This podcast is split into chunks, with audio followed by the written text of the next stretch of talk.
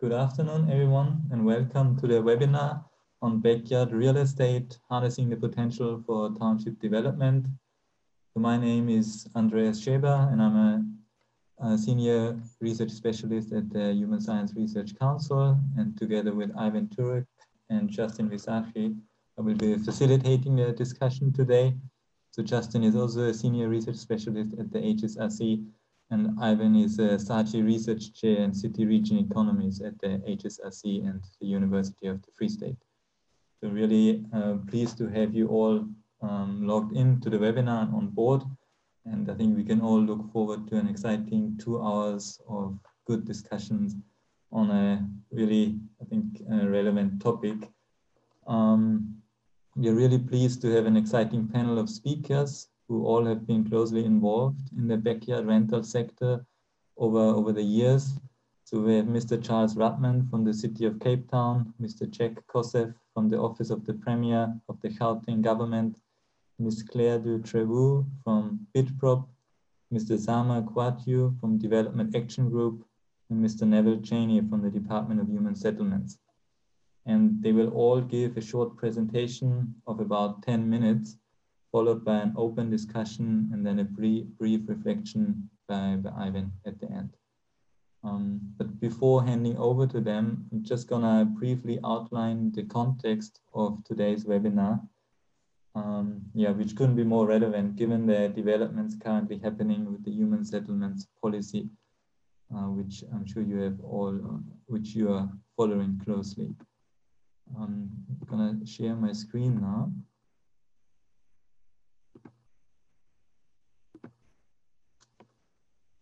Mm.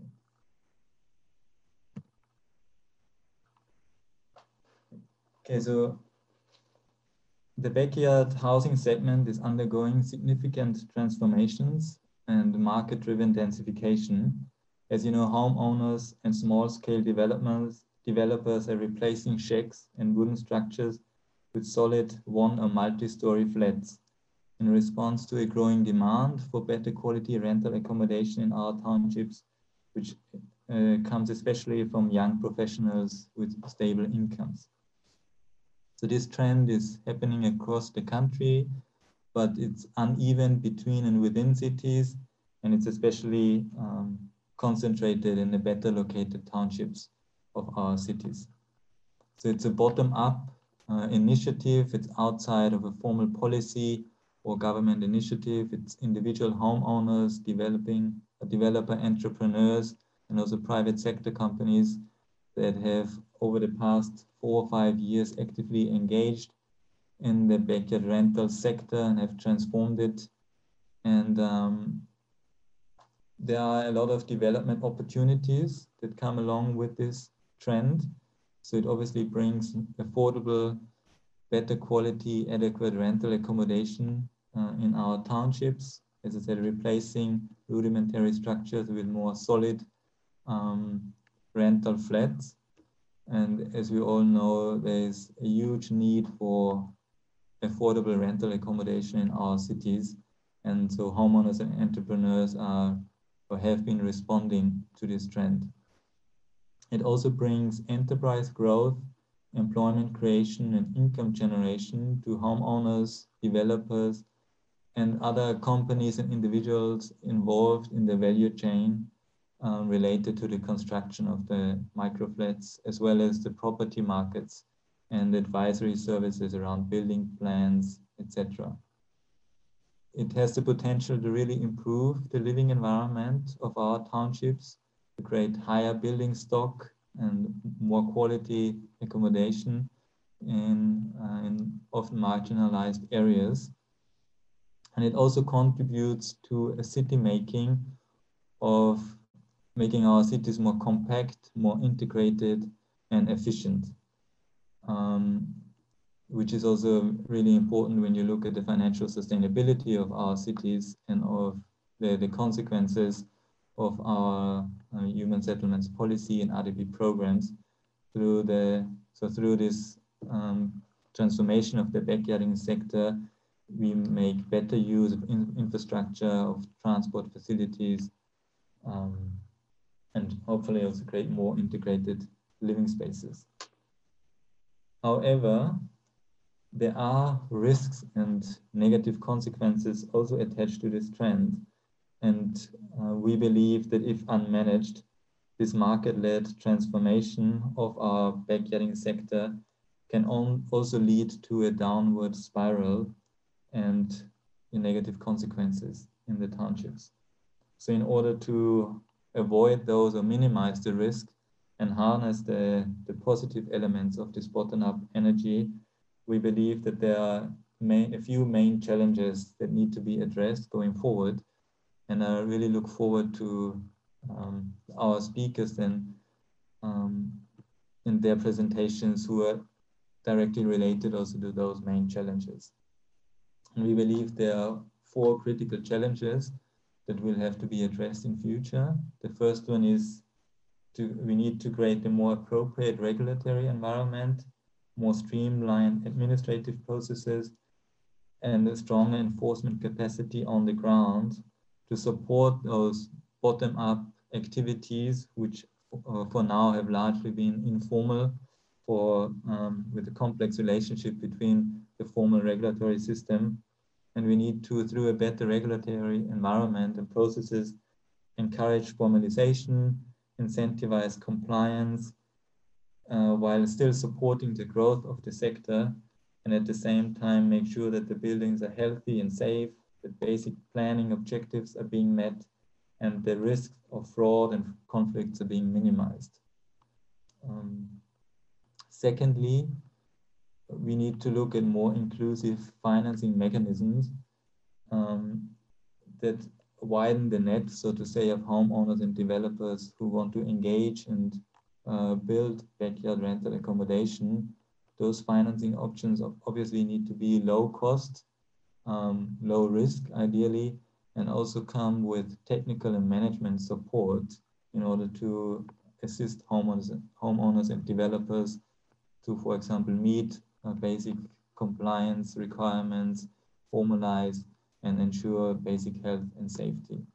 And we also need to look at the long-term sustainability of the housing stock that is being created, um, which can, if done well, contribute to asset creation in the townships, to asset creation for the homeowner and really contribute to the whole regeneration of, of the townships. Thirdly, we need a targeted enterprise support. Our main challenge is how do we target an effective enterprise support. Um, the backyard rental sector, the transformation has a huge potential to contribute to township economic development. As I said, there are a lot of emerging um, entrepreneurs operating in the sector uh, who could benefit from training and support in order to increase the skills, um, formalize the businesses, which also gives them the opportunity to access wider markets, go beyond the townships, even beyond our cities and country, and um, in that process contribute to employment generation and inclusive growth, which uh, is so urgently needed in our country at the moment. And fourthly, a big challenge is how can we direct or guide the bottom-up process of backyard transformation to really contribute to sustainable neighborhoods in the townships. Um, so as I said, there are risks of a downward spiral where you have overcrowding, um, problems with the infrastructure capacity, um, and conflicts between tenants and landlords so we need to find ways of establishing strong local institutions and urban management practices that can reduce the externalities, make sure that the collective benefits are being generated and shared, and that um, we can kind of maximize the potential of those developments by looking, for example, at consolidation of different sites, mixed use developments so that we have rental flats that have both a commercial and a residential use and to adequately um, enhance public infrastructure and integrate the public in infrastructure with the growing density to have enough schools, health, health clinics, um, roads, etc. So these are the the, the main challenges that we and others before us have identified. And I'm very pleased that we have speakers today who have long before recognized those challenges and have actively experimented with new ways of overcoming them and addressing them.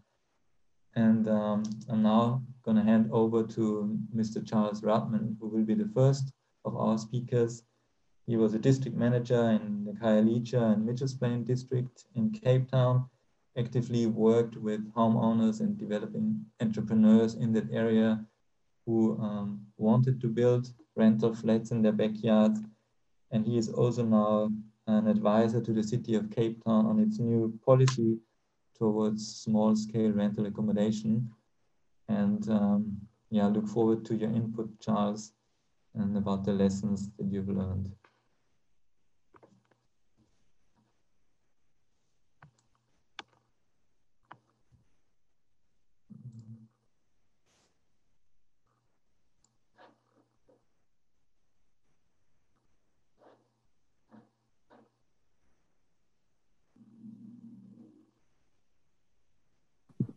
You'll need to stop sharing, Andreas. Uh, yes, I hope I did. Yeah.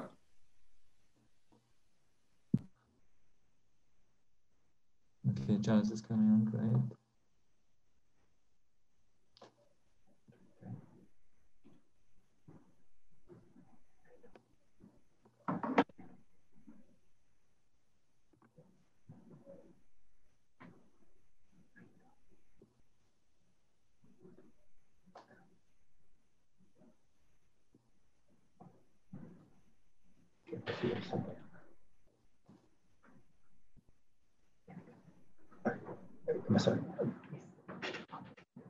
Good afternoon, Andreas, and thank you for that introduction.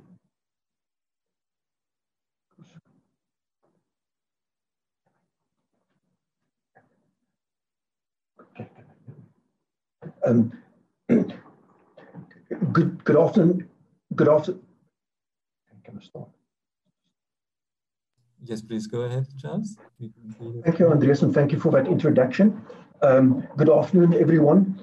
Um, I, really just want to say thank you for this opportunity uh, uh, to participate in this very important discussion, uh, and I hope there will be many lessons to be learned.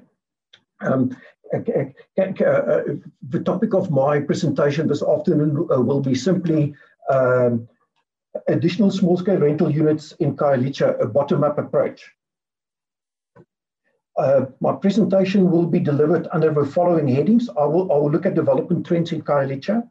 Uh, I will share with you some survey results of a detailed uh, study which we did in, in Khayelitsha on small-scale rental units. I will talk about, and I think very important, some behavioral requirements from the district planning office if we want to uh, uh, uh, facilitate this development trend. I would like to make some observations, um, and then I would like to share with you uh, uh, some resolutions which actually have been taken by the city of Cape Town recently uh, based on a document on small scale rental accommodation in Cape Town. Um, so there are some very important uh, topics which I will not touch on in my presentation because of time constraints. Uh, can I just quickly say I will not talk about the business case for small scale rental units, both from a city-wide perspective and the individual property owner's perspective.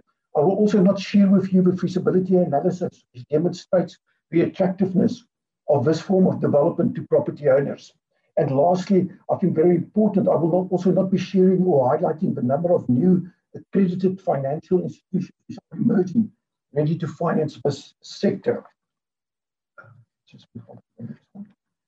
Really, if I can then quickly refer to the development trends in Khayelitsha, there is an absence of private sector development and investment in the Khayelitsha area.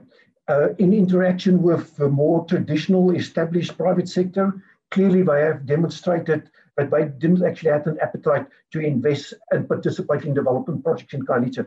However, and that is the important point, at the individual small scale level, Khayelitsha is a hive of building activity.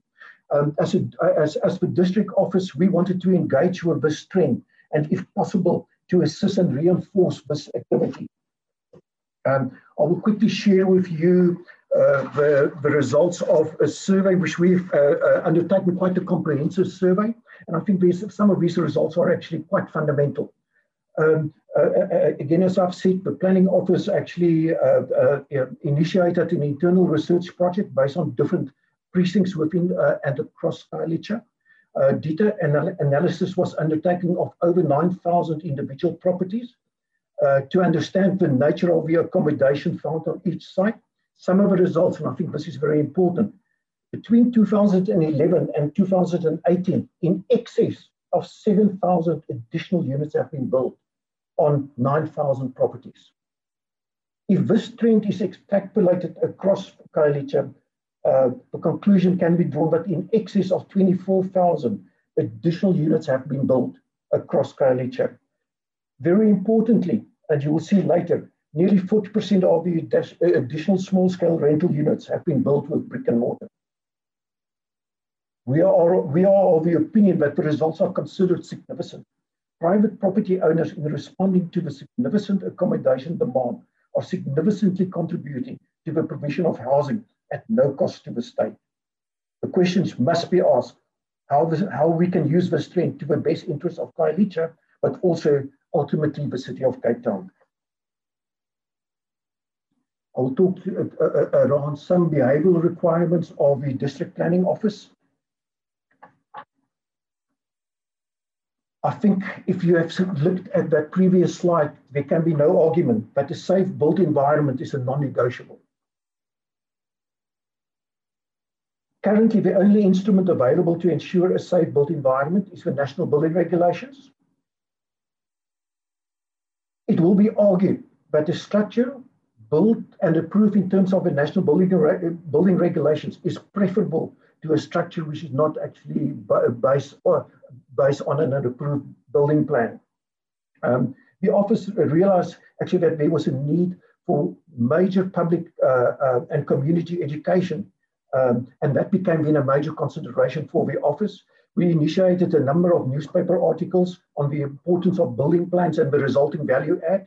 The value of a house as an economic asset is actually emphasized we also really started to talk about the role of a building inspector, uh, moving away from the, the, the, the, traditional role of actually enforcement, rather to a role of where we say he, he's actually an, an, an ambassador of the office. In fact, um, he needs actually to add public value for using his actually knowledge, experience, and skills to help and assist uh, um, and to give advice uh, on, on the ground. And so, so, so we've, we've emphasized actually that role. We also then, as through processes of engagement, outreach, and advocacy, uh, uh, saw a major increase in the number of building plans submitted to our offices.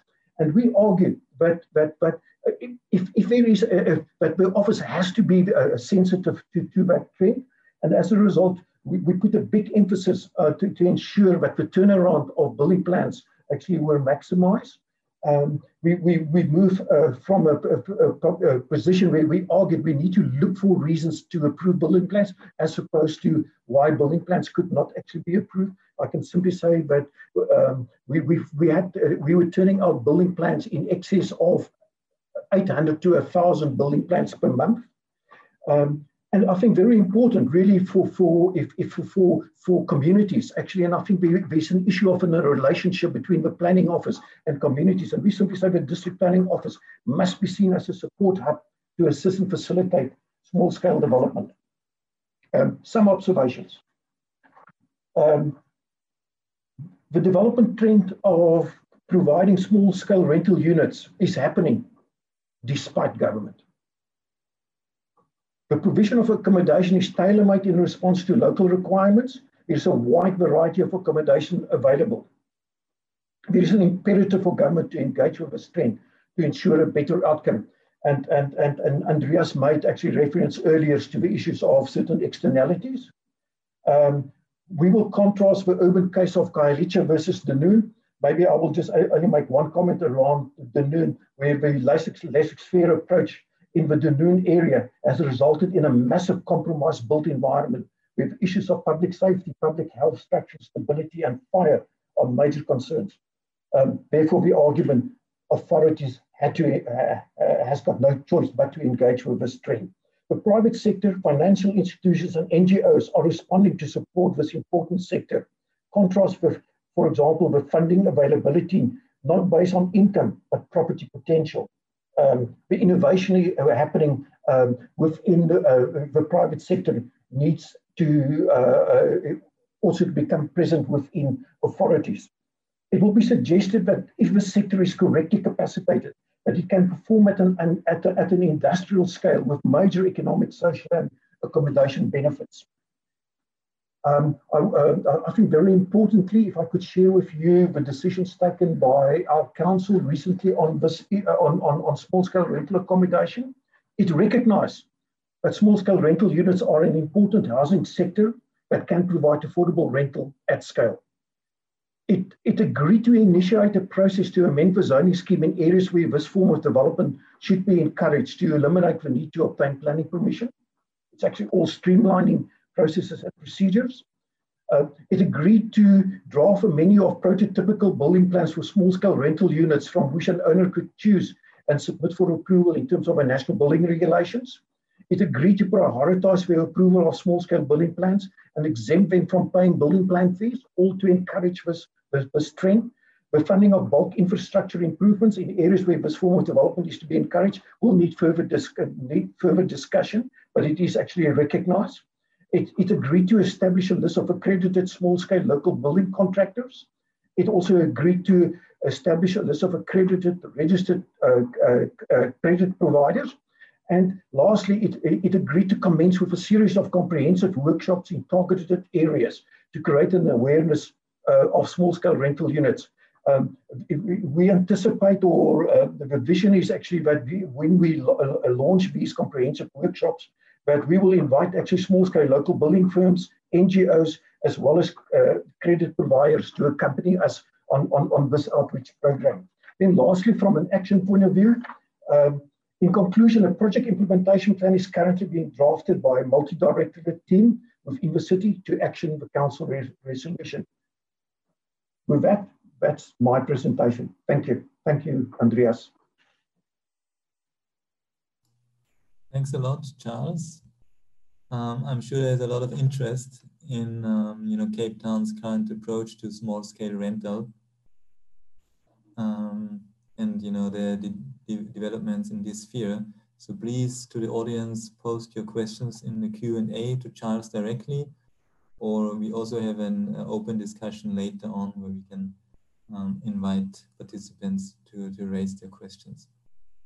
And we're now gonna move on to Mr. Jack Koseff and his presentation.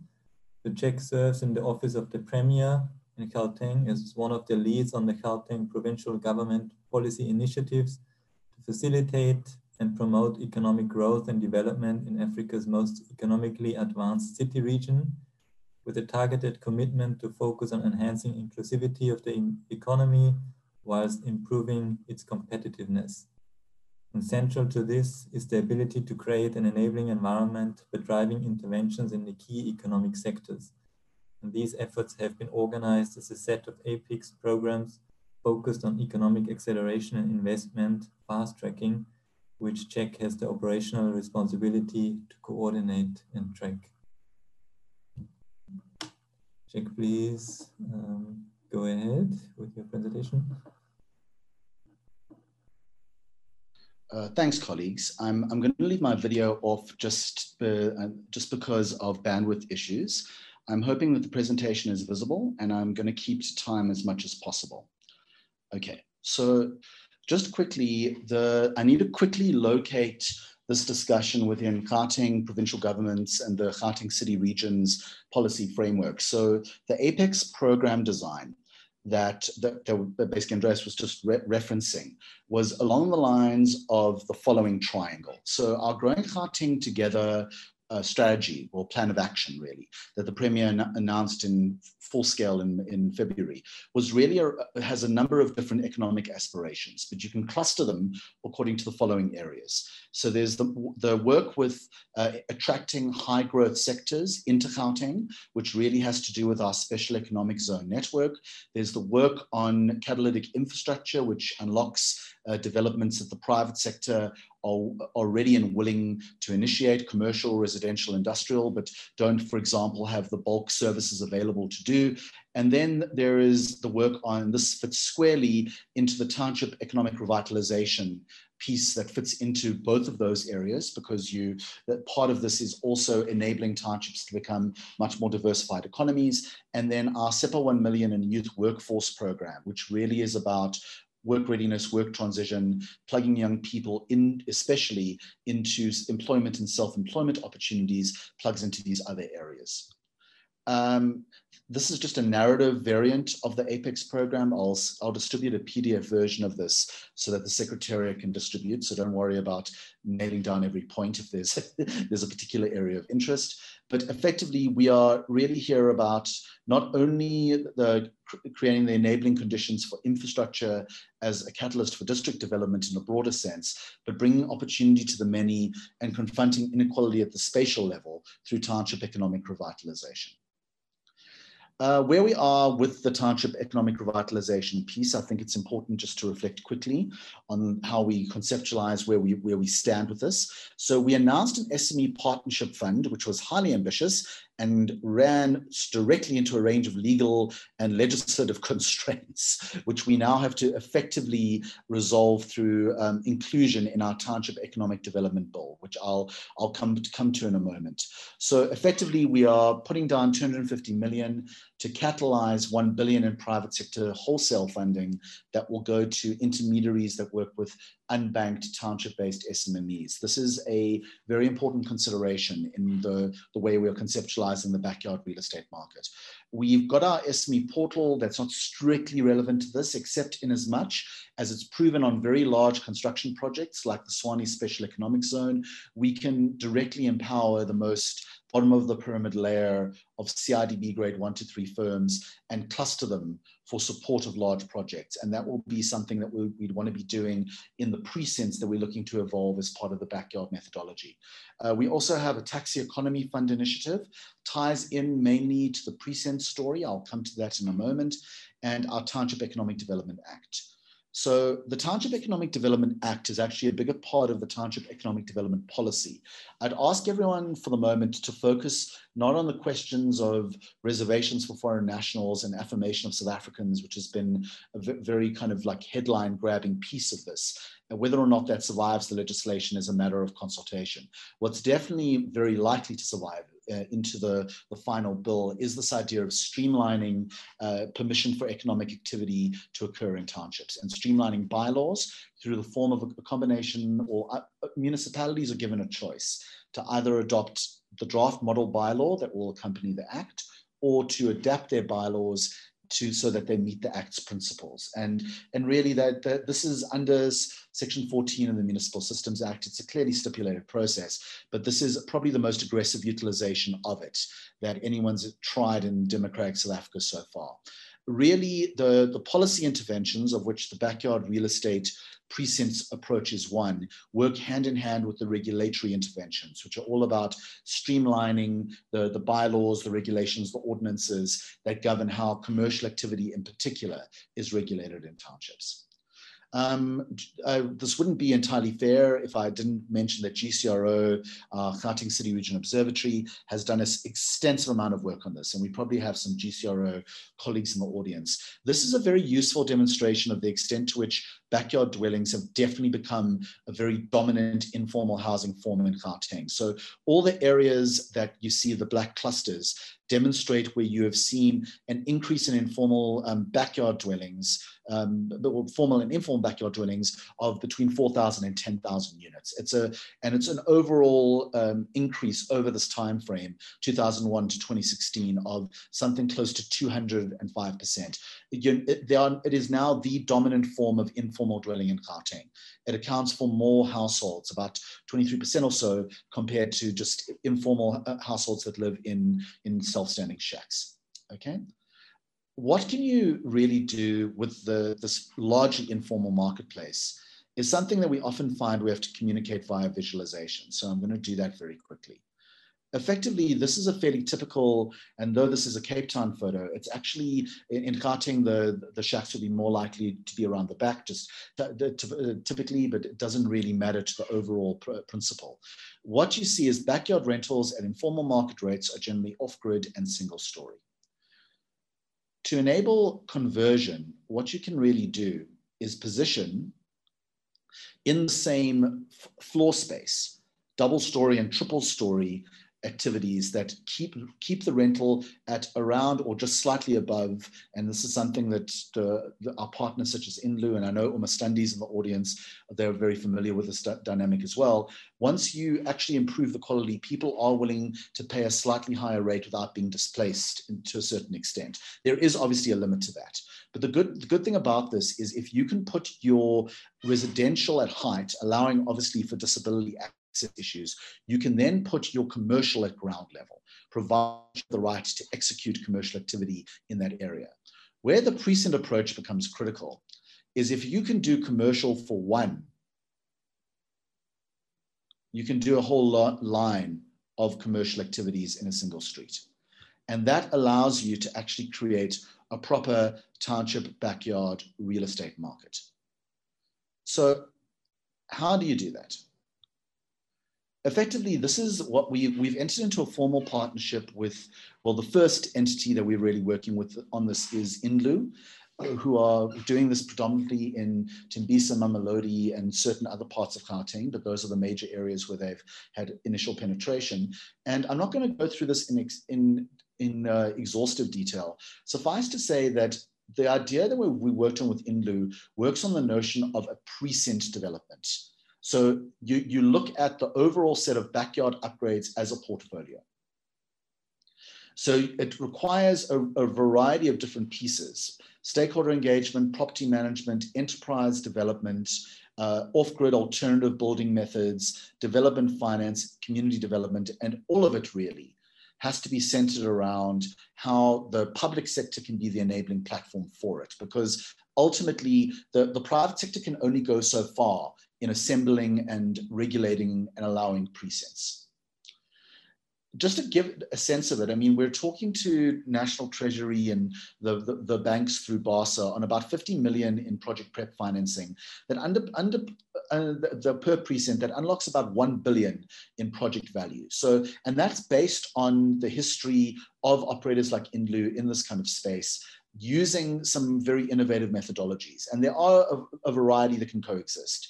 Indlu, for example, don't do a mortgage. They use a notarial tie and the landlord agrees to basically allow Indlu to build a structure on the open space and not to build in the open space. And all the consequences of non-compliance are attached to the title deed via a notarial tie. The key enablers, and I suppose this is where you've really got to, got to think through uh, some of the components that fit together into this. So firstly, you need planning instrument alignment whether that's SDF, whether that's precinct plan, whether that's technical alignment with bylaws, especially re-commercial utilization of, of the ground level. And that's where it ties in with the Township Economic Development Act, which is designed to streamline all those bylaws and allow for the designation of precincts and township high streets to enable precisely this kind of activity. You do need a level of proactive support with respect to title level blockages and com contested and complex legal issues, especially where townships haven't been declared or promulgated. So the role of the local authority, where necessary, supported by the provincial authority, becomes very key here. And obviously there's tie-ins to national systems like the deeds office, etc., that have to be considered. And uh, I think the city support program and the, you know, the, the, various partners that participated in the, the title transfer office pilots in the Western Cape demonstrated some of the, the learnings that you need to take into that process. Then working in alignment with CSP, I know Karen's in the audience, we, we are, we're looking at our first precinct level on an area where Indlu is a partner that we've signed an, an MOA with to kind of like facilitate this, this, precinct level approach, the focus is on the Tembisa Civic Precinct and surrounds. part of the problem here is bulk infrastructure. And we're, I mean, whereas in an area like Lanseria, the Vaal or the Western District, where we're, you've got large scale developments and large scale bulk requirements, there we're doing tax increment financing vehicles with DBSA to unlock bulk financing for, in the case of Lanseria, 850,000 households. There, when you've got that kind of scale, that kind of predictable pipeline of development, you can write all kinds of loan instruments and bond instruments that pay for the bulk. In the case of backyards, it's more complicated because they're interspersed with existing arrangements and often they're in areas that are already overloaded with respect to bulk. What we've consistently considered, and this is another major feature where the precinct approach has to play a role, is you need a level of off-grid, microgrid, micro-sanitation that can occur across and within a precinct in order to supply the bulk services to the kind of scale that's increasing. Otherwise, you have a very difficult time unless you unless you have enough voluntary density from, from potential landlord hosts to basically bring in new bulk um, at scale. And even that is a lengthy process. The, this kind of microgrid off grid, and it's assisted by the opportunity for municipalities to now, now buy from IPPs, do tariff wheeling, et cetera, et cetera there needs to be big financial instrument alignment. So we've had a detailed conversation with just about all the banks via BASA, and it's very clear that their, their interest in supporting this is at a portfolio level. So they want to provide wholesale funding, um, possibly through instruments like our Township Economic Development Fund, um, but but really the really ultimately it doesn't really matter who does the agglomeration, but agglomeration is needed. You need to diversify the risk. And you probably, um, what the banks pretty much conceded is you need intermediaries that can act as last mile guarantors. Um, Indlu or Mustandi, the people that are operating at scale in this area, they do a lot of landlord support. They treat the landlord effectively as an SMME. And, and they also do a lot of control over, for example, tenancy management. So in Indlu system, the, the, the landlord sets the parameters, Indlu selects the tenants, and they collect the money from the tenant in order to be able to, to recover the portion that they've used as, as a loan vehicle to build on the empty space that the landlord has allowed them to turn into a proper dwelling. Uh, then there's alignment with broader precinct development efforts at township level. So where we're looking at, for example, the commercialization of taxi ranks, one of the provisions that's being tested in the Township Economic Development Act, for example, is a five kilometer zoning overlay that allows uh, expanded commercial development around taxi ranks. But there's also a direct partnership fund we're setting up with the DBSA to fund taxi infrastructure, including commercialization of ranks. That fits in quite nicely to what is being planned at the precinct level. At the same time, the idea of localization of supply of alternative building materials, it's a very viable use for some of the township industrial parks we're looking at revitalizing. So it's useful to see these things as part of an overall system. Okay, I'll stop there. I think that's my allotted time, Chair, and I'll deal with any questions via Q&A. Much obliged. Thanks very much, Jack. Also amazing to see how much is going on in Gauteng and the complexity around the better real estate and the multiple stakeholders ranging from government to private sector companies to financial institutions, um, national treasury, etc. So I'm sure there are lots of questions also for you in the Q&A and hopefully later on in the open discussions. Um, and it's also a nice transition now from the public sector to another, uh, into the private sector, but not Indlu, but Bitprop. So we are pleased to have Ms. Claire du Trevou with us, who is a director and head architect at Bitprop, which is a social enterprise that seeks to address housing shortages by using a unique funding model to allow private investors to invest in backyard micro rental units, wherein the property owners are gradually use this upfront investment to earn a supplementary income. And the idea of micro development at the macro scale guides the work of the startup and is soon to transform the real estate sector from below. Claire, the floor is yours. Thank you, Andreas. Um, yeah, hi. So my name is Claire. I am a director and one of the co-founders of Bitprop. We started, um, we came from a number of different backgrounds.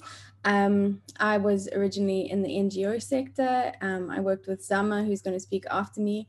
Um, and it was during my time um, working in informal settlement upgrading and in community driven housing processes that um, we started to notice these these trends and investigate ways of how people were financing um, upgrades, but also how where the gaps for assistance were. So that's kind of where Bitprop um, started and where we came from. So I'm just going to run you through um, a short presentation just to kind of give you um, an idea. So um, yeah, we're Bitprop enabling micro de property development at a macro scale. This is our latest development um, in Khayelitsha. We're mostly based in Khayelitsha. Um, the blue house is ours, and as you can see, there was a, another property that went up very soon after this one was completed. Um, essentially, these are just some of the, you know, the issues that we're all kind of grappling with, um, mass urban migration, um, level of substandard houses that's um, coming into our cities across the continent, and also very high property prices, especially in Cape Town, and access to the city.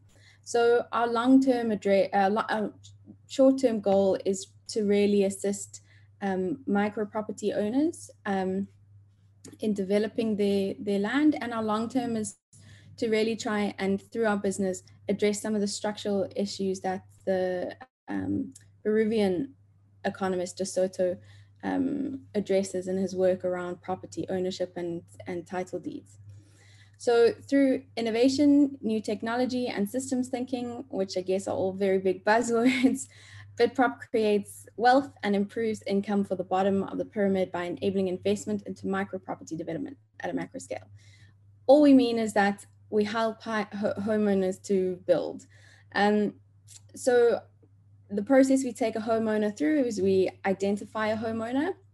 We have a um, like an online application system and what we process the homeowner and then we start a series so before we even approve that homeowner we start a series of homeowner education um, where we talk through you know what does it mean to be a landlord and we try to get a feel for that person. Are they um, entrepreneurial? Are they going to be able to manage tenants? Um, once the approval process has gone through we do the regulatory approvals in terms of the design work then we build, um, we design and we construct the units.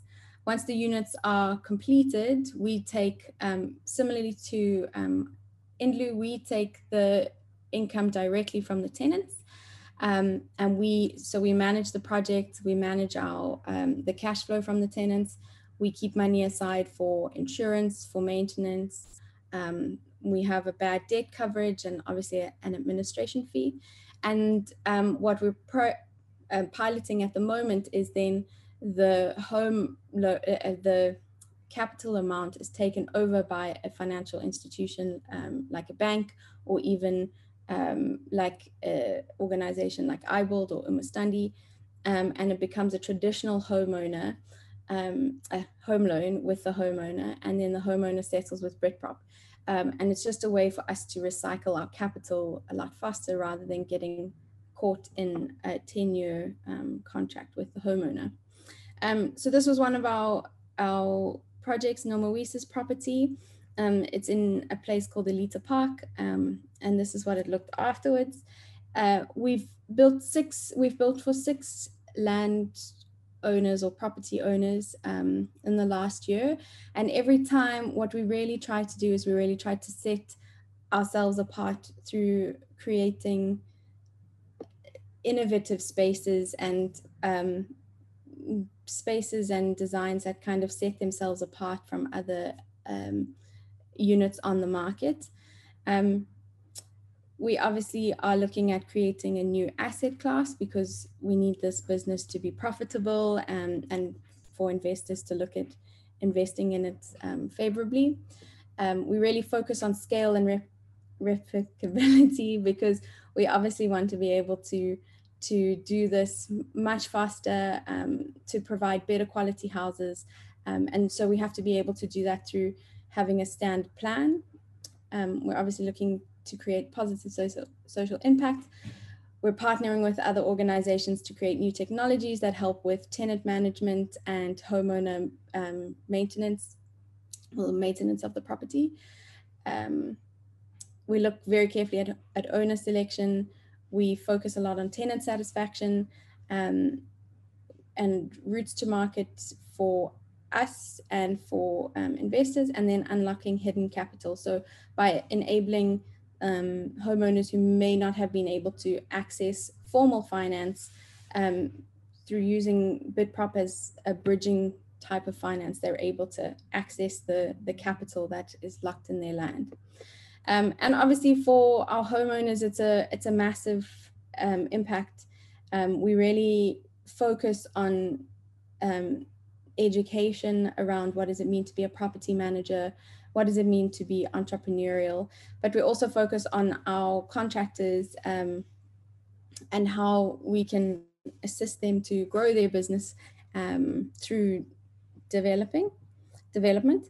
And then basically this is kind of just how how we work um, in terms of the flow of capital. Mm, and then just some nice pictures of what the units look like. So they're small units. I guess some people could call them micro units, but they're um, they're all sort of fully finished in terms of tiling. They have ceilings. They're painted. Every unit has its own um, prepaid meter, elect electrical meter, and um, we focus on providing um, ensuite bathrooms in all of our units. Um, we recently did a kind of a show unit, which is this this unit that you can see here, where we take um, we have one of our our employees lives in this unit, and we take people who want to see the developments out. Um, and we also allow new tenants or potential tenants or potential homeowners to come here to see what they're getting. And what we're really trying to focus on is um, spaces that are tight but efficient um, in terms of being able to get in like separate areas like lounge, little kitchen, um, and bedroom areas.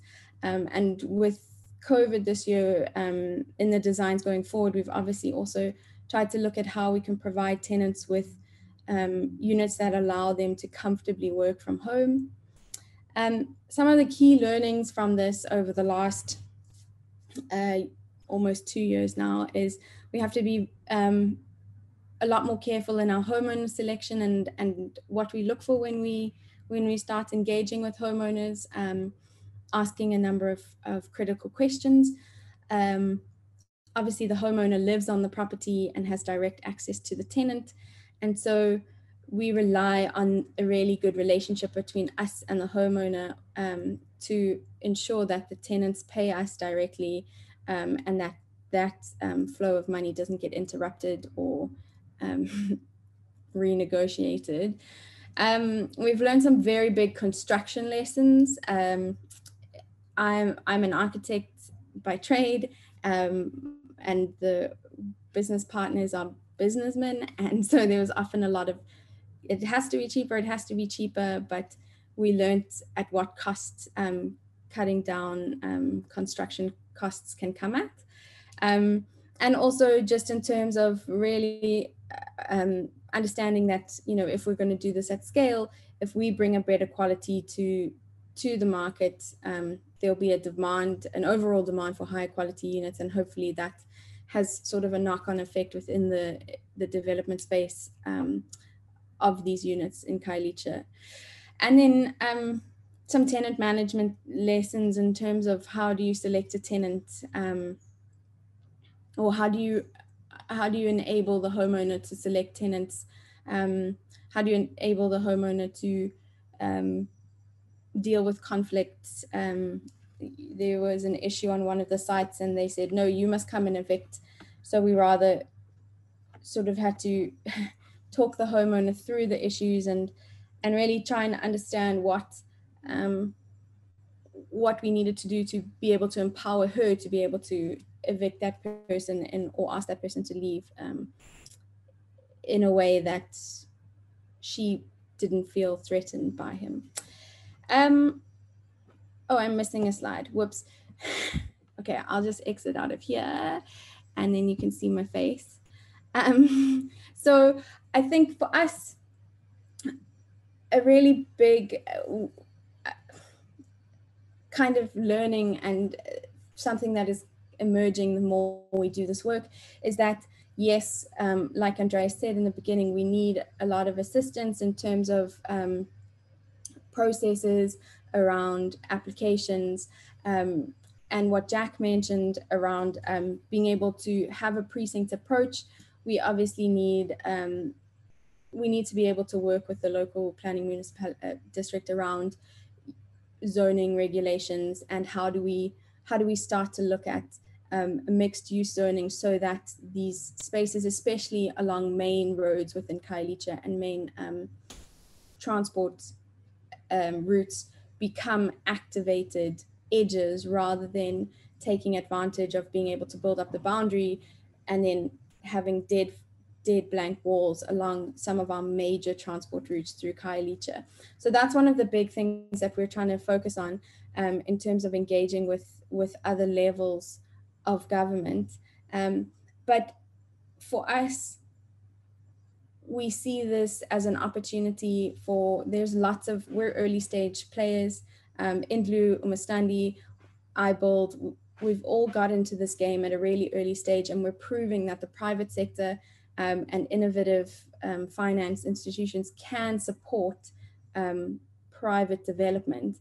The houses are going to go up, the flats are going to continue to go up. And so, what we really need to push from, well, where we really need government assisting, assistance is in improving bulk infrastructure, whether that's through um, infrastructure upgrades or through kind of green alternative solutions, but then also to really focus on the on the public space um, around how, you know, if we're seeing this rise, like Charles outlined, in um, in units and residential units, are we are we doing enough to ensure that there are enough creches?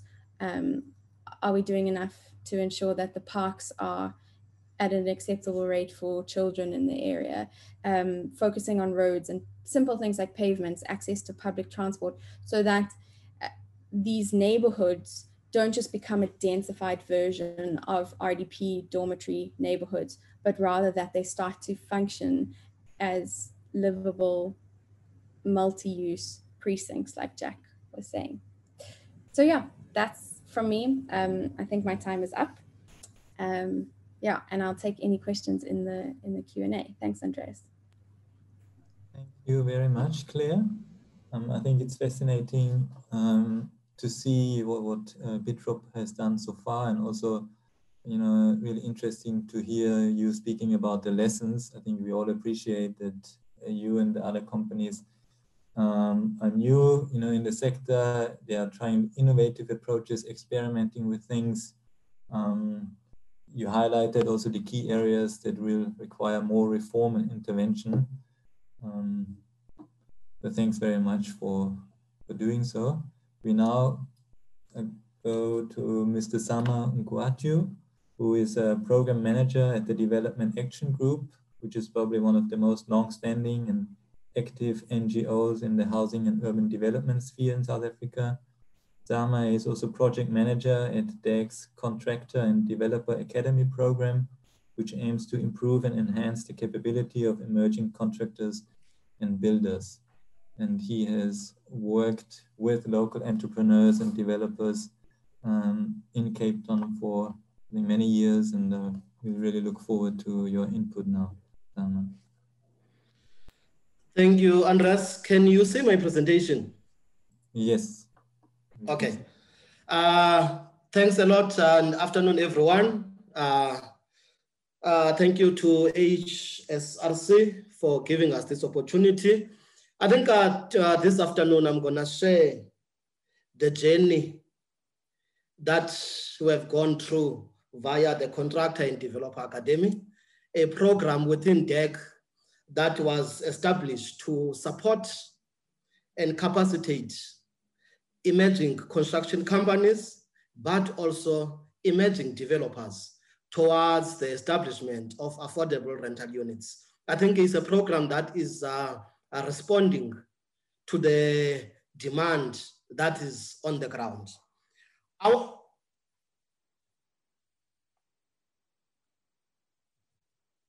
I'm trying now to. Okay. I think uh, I won't say much in terms of the context now. I think uh, that will be covered, or it has been covered. I think uh, the different housing programs that are there are, are leaving a majority of South Africans stranded. For example, there's an RDP type of programs, and there's like uh, uh, programs that are financed by the banks, which is ownership.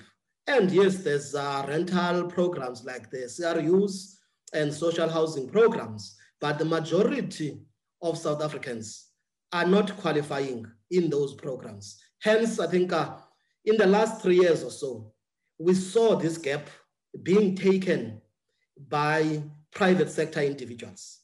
Yes, a lot is happening, some good and bad. If you look at this picture on my left, that's, that is a development that took place in Dunoon. I think uh, no one wants to talk about Dunoon. I think that was mentioned by Charles. But if you look at this particular development, is in Little Park, closer to the train station. Unfortunately, the trains are not uh, op in operation now, but it's closer to the train station in Little Park. And it has got 39 rental units, combination of, uh, uh, what is it, stalls and uh, housing units or rental units. And that building was done by a private developer within building regulations and without any support from government. The support will be in the form of uh, the facilitation of uh, uh, uh, building plans. And some of these developments, for example, this one, when we spoke to her, I think last year, she was saying this is her 10th development in Little Park, and she's not owing any bank. See, she did this through stokvels, savings, and some little bit of personal loans somewhere there. But for me, it's something that is driven by the communities themselves, it's something that is driven by the individuals. And we're saying where, who, and what other stakeholders can do to support this particular uh, sector. Yes, for example, I think Charles has mentioned this, the progressiveness of the planning district in Khayelitsha. But the question is, what is happening in other districts within the city of Cape Town. Then I think uh, this is the support that we give as the CDA. I spoke about supporting emerging developers. Someone will come knock into our doors and he will say to us, I've got a space in my yard. Then what we'll do is, as a first stage is what we call an initiation stage, whereby we'll go and visit the site, uh, do site analysis, look at uh, some of the documentation that will be needed at a, at a later stage and do draft plans and do building cost estimates. To say, for example, in this particular yard, you can yield four units and you need 500,000. We'll check whether the person has got a title deed or not. Once everything is in place, not everyone will pass that stage. Then there's what we call the facilitation stage, whereby we link these uh, individuals to different finance institutions. For example, we work with Umastand, with Bitprop, with iBuild, and there's new now that are coming into the sector. And we know their criteria. There's different criteria because the emerging developers are also different. And then we facilitate the appointment of architects, engineers, and also we link the homeowner to an emerging construction company. Then when it comes to implementation stage, sorry. When it comes to the implementation stage, that's when now we make sure that the house is enrolled with NHBRC. We are there, City of Cape Town inspectors are in place. And then capacity building stage. That's where I think someone asked about the acceptance of some of these uh, developments. We'll do uh, workshops around financial literacy, uh, lease agreements, a lease, like uh, a will, tenant management, property management, and making sure that even from the implementation stage, the streets where these projects are going to be built, at least the street committee knows that there's this development happening so that if there's uh, uh, opportunities for the youngsters within the street in terms of the building uh, process, they can also benefit. And I think that assists uh, the homeowner to make sure that the building is accepted. If you look at uh, some of the work that we're doing now, currently there's this building, it's in Mfuleni, it's gonna yield 15 rental units. There's building plans in place and the building is enrolled with NHBRC. And on top of that building, that is in Mfuleni, that is gonna yield eight, uh, 15 rental units, we are working with other seven de developers. And the developments are at different stages. And I think uh, I would say by maybe June next year, we'll be in a position to complete all those eight uh, projects and they will yield a total of 121 rental units affordable in different areas of uh, the city of Cape Town. There's developers we're working with uh, in Khayelitsha, in Mfuleni, in Delft, in Kraaifontein, in Mandalay. So the demand is there. And then someone spoke about the support to these developers. Uh, was just saying he's from an architectural background. Uh, at varsity, I studied politics. And some of the developers are not coming from the built environment uh, field. How do we make sure that we capacitate them so that they can better understand this sector? And I think uh, the demand is growing. For example, between, uh, I'll say October last year and now, we did what we call information sessions in Langa, in Delft, in Khayelitsha, whereby a group of 30 developers will come and will expose them to the industry and will also assist them to meet some of the requirements in terms of finance, in terms of registration with NHBRC, and making sure that the building plans are approved, but also making sure that we don't contribute to what happened in Dunoon. And then also around the support to the developers. If you look there on my right, we started a Facebook page last year called Affordable Places to Rent in Cape Town. That's where I think uh, within that page, I've got more than 14,500 members. That's where individual landlords, individual tenants will post their messages to say, I'm looking for a place to stay in Gugulethu. And the tenant will go as far as saying, this is the amount I can afford. And the landlords will also post their openings in their different developments free of charge. And as DAG, we are managing that particular uh, Facebook page. I think uh, I spoke about the developers. I think there is a need. I think uh, the city of Cape is talking about this, a need for fully fledged construction companies who will support uh, the development of these units. For example, I think Claire mentioned that particular development in Ilitha Park. This development was done in partnership with Kuhle Quality Projects. Kuhle Quality Projects is a product of DAG mentorship programs. We started to work with him back in 2011 when we were doing RDP houses or BNG houses in Khayelitsha. By then he was, he didn't, he didn't have a CIDB registration. But fast forward now, he's CIDB grading four and he has got more than 15 permanent staff members. And within the CTA, how do we start to have a pool of emerging developers. For example, there's also Shuma Mantombazana that we're going to be starting a project in two projects in Khayelitsha uh, as part of the CDA work.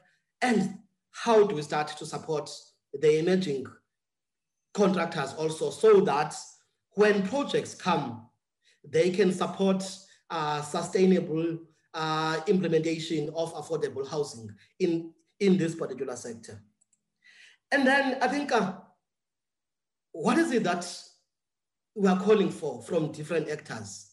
For example, a lot has been done, is said in terms of some of the supports that can come from the city of Cape Town, but we are saying there's a need for all the spheres of government to embrace and to support the, the creativity that is being driven by individuals. I think there's issues around bulk infrastructure. What role can national government play in terms of maybe municipal infrastructure grant to support the improvement of bulk infrastructure in some of the areas that will be identified. I think uh, is access to technical expertise, architects, engineers. How do we make sure that there's a pool of architects and engineers who support the development of this particular sector? How do we make sure that we standardize the approach in all planning districts. For example, everyone is mentioning Khayelitsha district, What about Plattekloof district? What about uh, uh, district? How do we make sure that the interpretation is standardized? For example, I think there's issues around title deeds. We know that the backlog is from the side of government, but then what else can we recognize if the title deed is not there? Then I think I spoke about this forward planning and bulk, bulk infrastructure improvements. I think uh, the other one is around uh, redefining the role of NHBRC.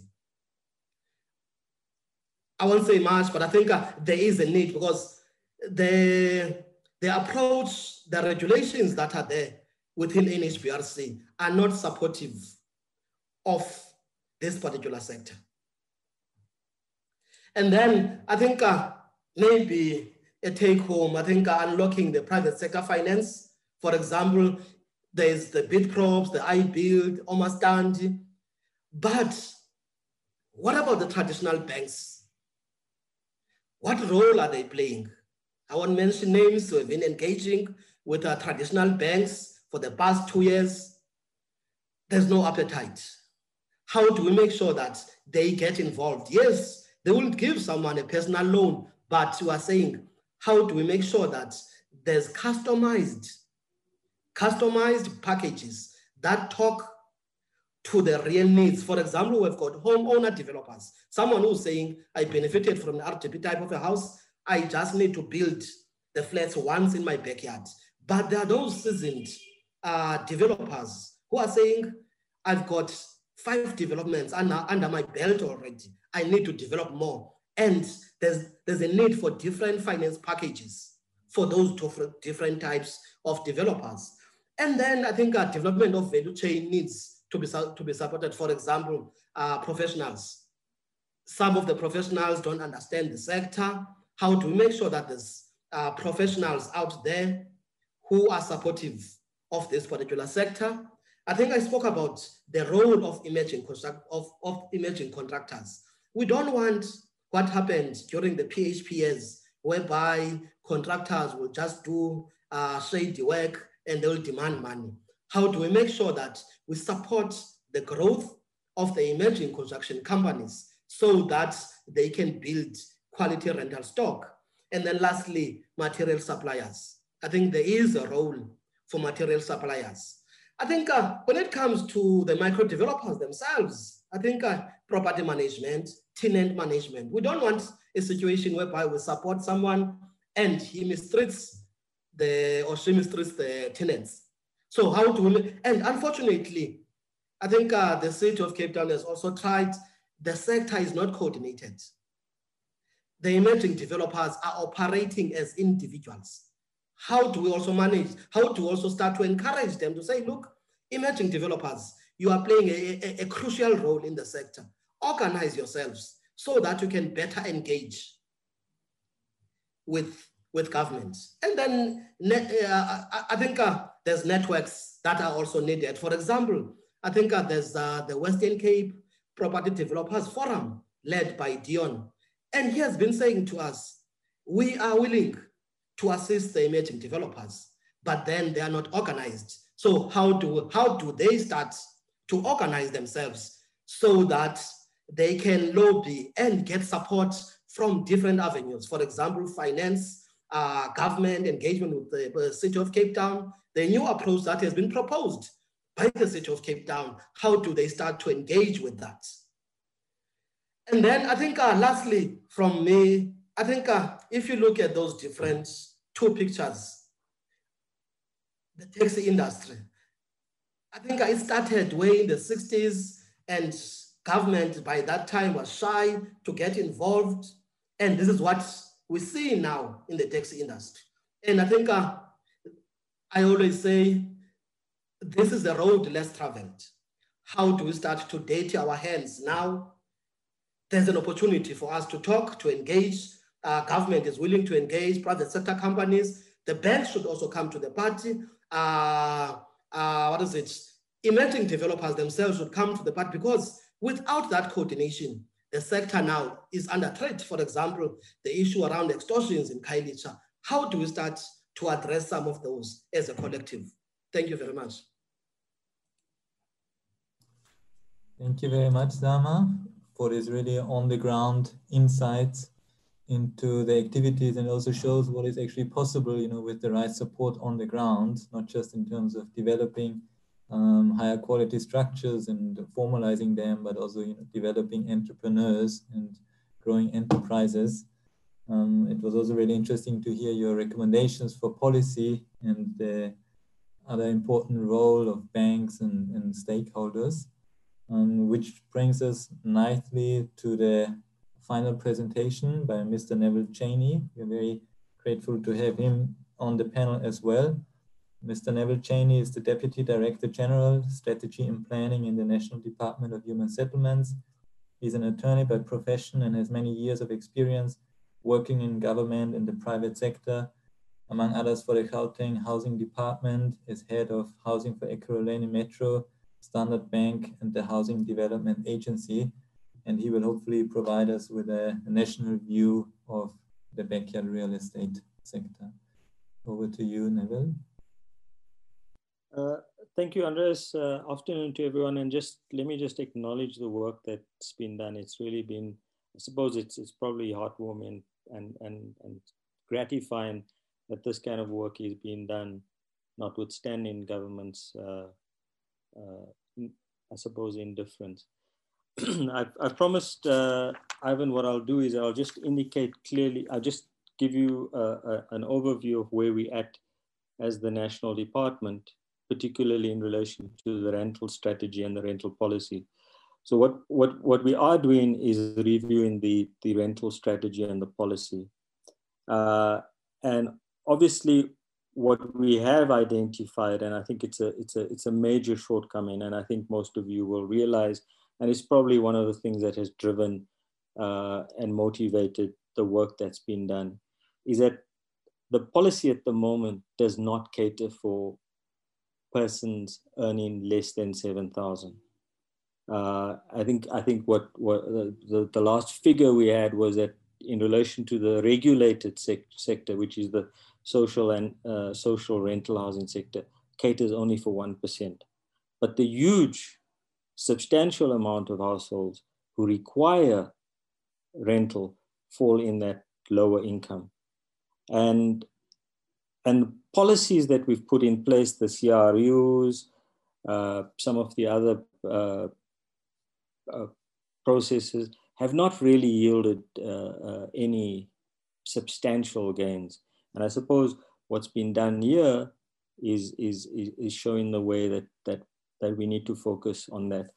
I mean, I think uh, in relation to COVID, uh, it's also demonstrated the fact, and I think from from from from Minister's point of view, Minister Sisulu's point of view, she's asked us to look at a solution around this. Now, there's just a couple of things, and I think the, the, the focus is obviously the policy, and I think that policy needs to address one of the key issues which we've identified together with the NHFC, now the Human Settlements Development Bank, is extending the financial and the grant scheme uh, particularly to allow for a bigger pool of funding. Uh, and, and, the reason and the reason we're saying that is obvious. You've heard you've heard. I mean, I, I think the case for for for us as as the national department together with the provinces and, and municipalities to get involved is there. I mean, I'm I, I don't think we we we need to to to debate that issue. Uh, what we need to do is to now look at how do we reconfigure the current social grants, uh, uh, the, the, grants that we provide. And one of the things that we need to ask, for example, and which we've asked, for example, the Social Housing Regulatory Authority, is that what prevents the uh, current CCG grant, the Social Housing Rental Grant, to be allowed or be, to be made available to households who require it because what's the difference? And the issue was, yes, you know, it's institutional, it's entity approach, but the fact of the matter is that we are not meeting the demand. And if we're not meeting the demand, we've got to relook at that, that financial configuration. And I think the, what we want to be able to do as the department is not stifle any of the work that's been done or the initiatives that are, but perhaps maybe look at a way that initiates and innovates and allows for a upscaling within, as was indicated by Charles, a regulated environment. Uh, but that regulated environment must not also again stifle what's been happening. So, so, so the focus is obviously on, on, on, on, on, on the upscaling of the rental uh, grant facilities and funding facilities. So, so one of the directives we issued to uh, via Vivek Greta from, from, from NHSC is to, is to look and, and, and, and understand better with INDLU uh, what are some of their uh, innovations that can be expanded across the, across the board. Uh, the second part in relation to the funding that has come up is the issue around the question of the bulk infrastructure. Now, that's an issue that, that we've taken up with, with National Treasury, and it, and it focuses particularly in the, in, the, in, the, in the metropolitan municipalities, is that there is a, that there is a, clearly there's a need to reposition how we allocate uh, funding for infrastructure because in many respects it's not it's not it's not going where it's required. So so so that's that's that's the other aspect. And then the last point just on the infrastructure issue and and and the planning is that there's obviously and i think zama has raised the issue there's a there's a there's a there's a mindset shift required from particularly municipal officials and the municipal sphere particularly in relation to a shift from compliance-based planning practice to a more developmental uh, uh, based practice. Because because some of the constraints that we find particularly in relation of, of, to this is is is is, is those tensions. Uh, just just to indicate i mean i think what we need to perhaps maybe recognize and acknowledge is that in Soweto, for example, under Mayor Tau's, uh, when he was uh, MMC for Finance and Economic Development, we did pilot this in Zola and Orlando.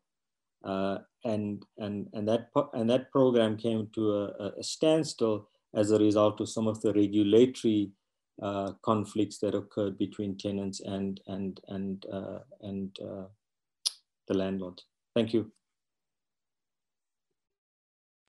Thanks a lot, Neville, for you know telling us what's currently happening at the national level, especially with regard to funding and regulations and bulk infrastructure.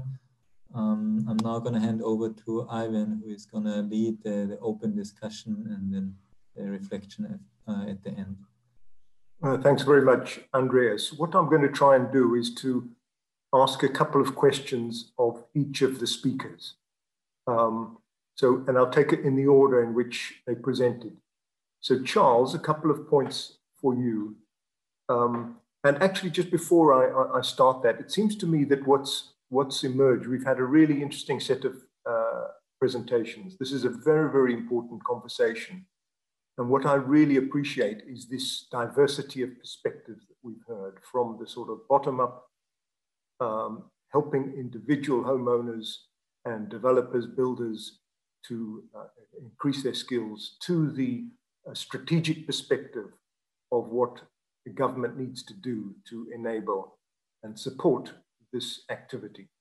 So I think all, all, all the questions I'm going to try and couch in relation to, you know, how do we try to improve the, in the jargon, the authorizing environment, the wider system, the rules and procedures that uh, regulate, that can constrain, that uh, uh, affect what happens on the ground? How do we improve that system uh, and at the same time strengthen uh, work on the ground, the sort of bottom up, the practical, the experimentation, the, um, the real dynamism that I think we're seeing evidence of?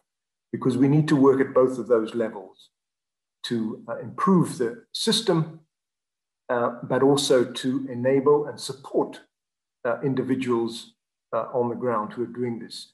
So the questions, Charles, two questions to you. The first one, I think we're all really struck by this contrast between uh, Khayelitsha and Dunoon.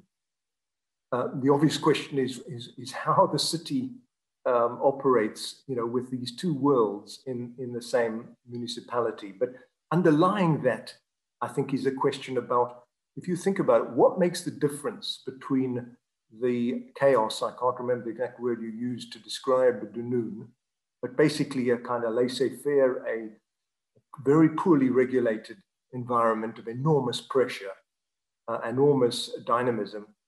Um, what makes that uh, environment different from the Khayelitsha environment? And therefore, what should the municipality be doing to try and uh, pre pre prevent, protect, um, um, stop some of the real negative uh, effects we see in Dunoon and support some of the positive, more positive things um, that we're seeing in, in Khayelitsha. What are, the critical interventions? Because I think that what we're all, uh, I think, understanding uh, today is that this is a complex environment. There are lots of different variables and issues that need to be addressed here. So I think for you, that's one, the first question. What, what are the critical steps that the city needs to take to try and prevent the sort of Dunoon scenario and try and strengthen the Khayelitsha scenario? And then the second point, I think, uh, uh, surrounds how the city moves forward on this agenda in terms of um, key priority actions across the city. You know, is, should the city be targeting particular areas within the city? Should it be targeting, even within the Khayelitsha, targeting particular zones, taking into account the kind of precinct thinking that uh, Jack Koseff was, was talking about and the impact on bulk? Presumably there are some areas where the positive possibilities are greater than in other areas. Um, and sorry, just to tack on a third question uh, to you, Charles. Several questions in the in the Q and A was were asking about the risks to the city of being more flexible around the rules and procedures, being more supportive, and the, and you know to what extent the city um, is is has an appetite to take on these risks, which could backfire, I suppose, if things go go badly wrong. Um, so why don't you start with that and I'll move on to, to, to the next speaker, Charles.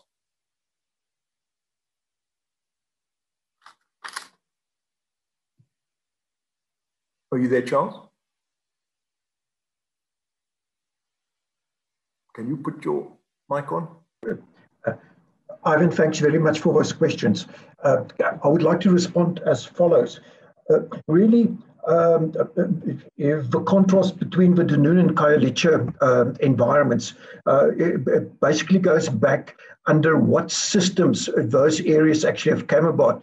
And, and, and the Dunoon scenario is a, is a scenario who came actually about under what we refer to as Spanish as LEFTEA.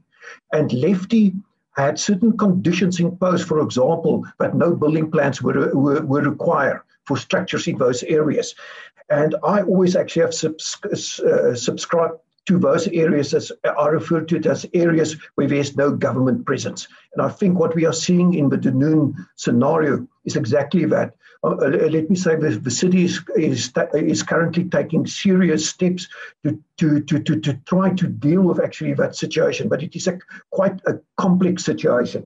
I think if we talk about actually the Khayelitsha and other areas of the city, I think in terms of the council resolution, and I think maybe that is actually the correct step, is actually to identify areas where we would like to encourage uh, this form of development and then actually uh, change the zoning scheme to enable that to happen uh, by changing actually or, or by by not actually then actually having to deal with planning permission obviously we would like to do to do that in in in in um, in liaison with actually those communities. Um, I like actually the whole idea of a precinct-based approach. Um, I, I, think maybe um, uh, it's a question of also if, if you simply say we need to enable this to happen, uh, perhaps actually the, I sometimes call it the niceties, and I think it's very important niceties we need also to deal with.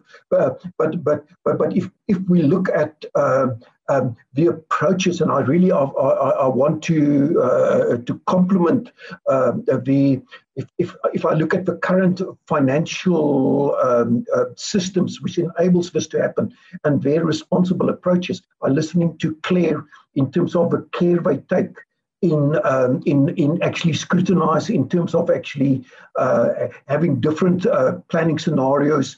Uh, I think that that is the approach where the city and the private sector and NGOs needs to take hands. Actually, in fact, to bring about a better actually built environment. I believe, in fact, there is an opportunity in in in in this program. Uh, the, through the development to bring about actually a, a, a, a better built environment. And I think the city also, in terms of making uh, suggestions along the line that we would like to, to create pre-approved building plans, that indicates where we would like to go from a uh, from a call it a development control uh, environment. Uh, we, we, we, we, we I don't want to say we, under, we, we understand necessarily, but I think really the need to be able uh, uh, to get quick decisions and quick approvals. I, I, I think that, that, that, that, those are the requirements, specifically when you deal with the, the small scale um, uh, rental uh, uh, developers.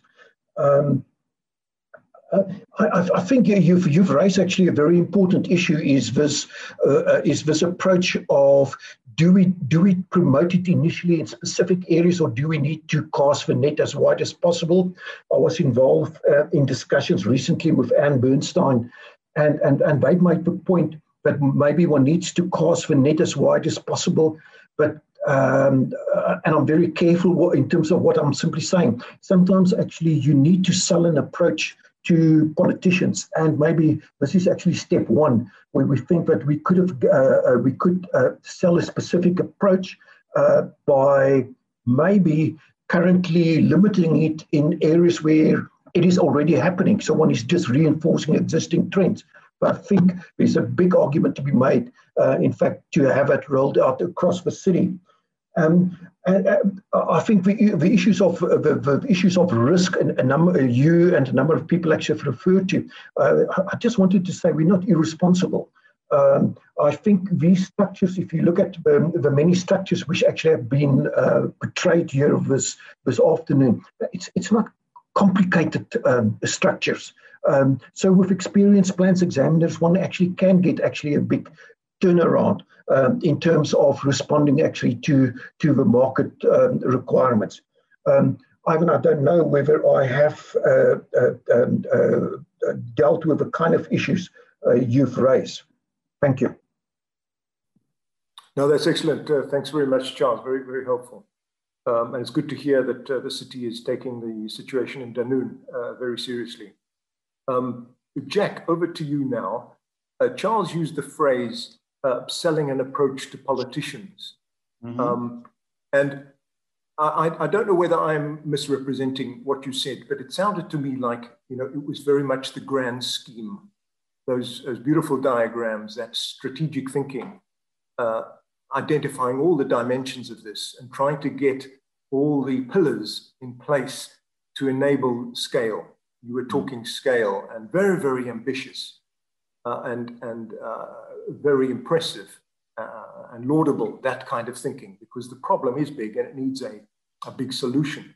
But I mm. suppose the question is whether or not um, it, it's consistent or whether how that squares with what we've also heard uh, today around the need for experimentation, the need mm. for practical problem solving, the need to get started on the ground, the need to organize chaotic uh, situation at the moment of individuals doing things in a very ad hoc, uh, piecemeal way.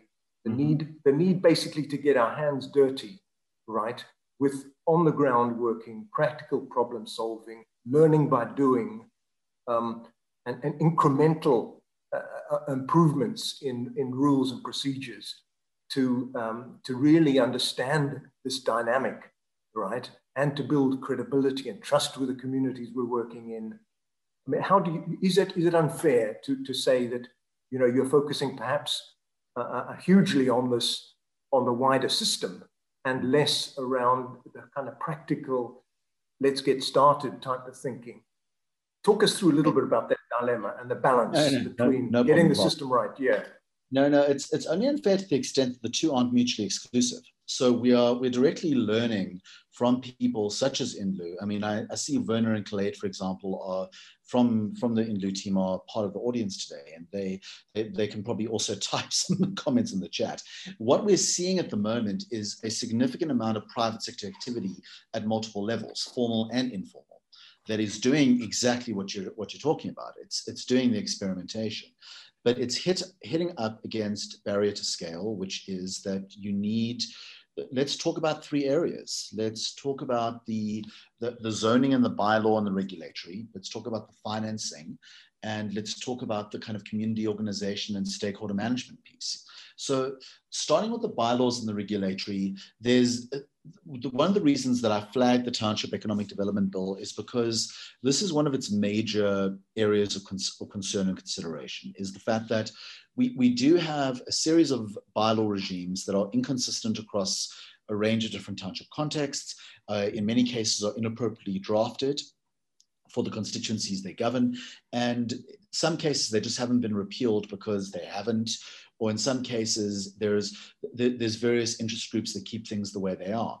Either way, you've got uh, a regime in the townships of Gauteng that by and large is neither logical nor enforced and and from the from the point of view of the regulatory side obviously you can do big big regulatory change but if you as anyone who's ever worked for a city will tell you if you really want to focus your attentions you've got to really battle test some of the logic at precinct level and um, and precinct by the way in under SPLUMA's kind of hierarchy of plans can be quite large. And if you if you look at some of the the precinct size scales you're talking about, you could be talking almost small town size if you were discussing things at a European scale, for example. So so developing a precinct like Tembisa or a large scale set of interlocking precincts in Alexandra, Soweto, um, Hammanskraal, etc. in Gauteng is going to really provide for an opportunity to battle test some of that regulatory reform, even though the Township Economic Development Bill is doing a bigger version of that.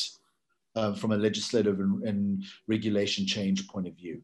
The, the bottom line and why you need precinct on the regulatory side is because it's going to be much easier to then align the planning instruments uh, to what you need to do, including the availability of bulk. Because as the colleagues are, are, I mean, we've mentioned bulk only liminally, and I mean, some people really jumped on that point. And I think it, it is a very, very important consideration because you can't be uh, creating new new categories and layers of more inclusive formality if the bulk doesn't exist to provide for that that formality to exist and but otherwise you're just um, creating even more of a densification problem. If you, anyone who's spent any meaningful amount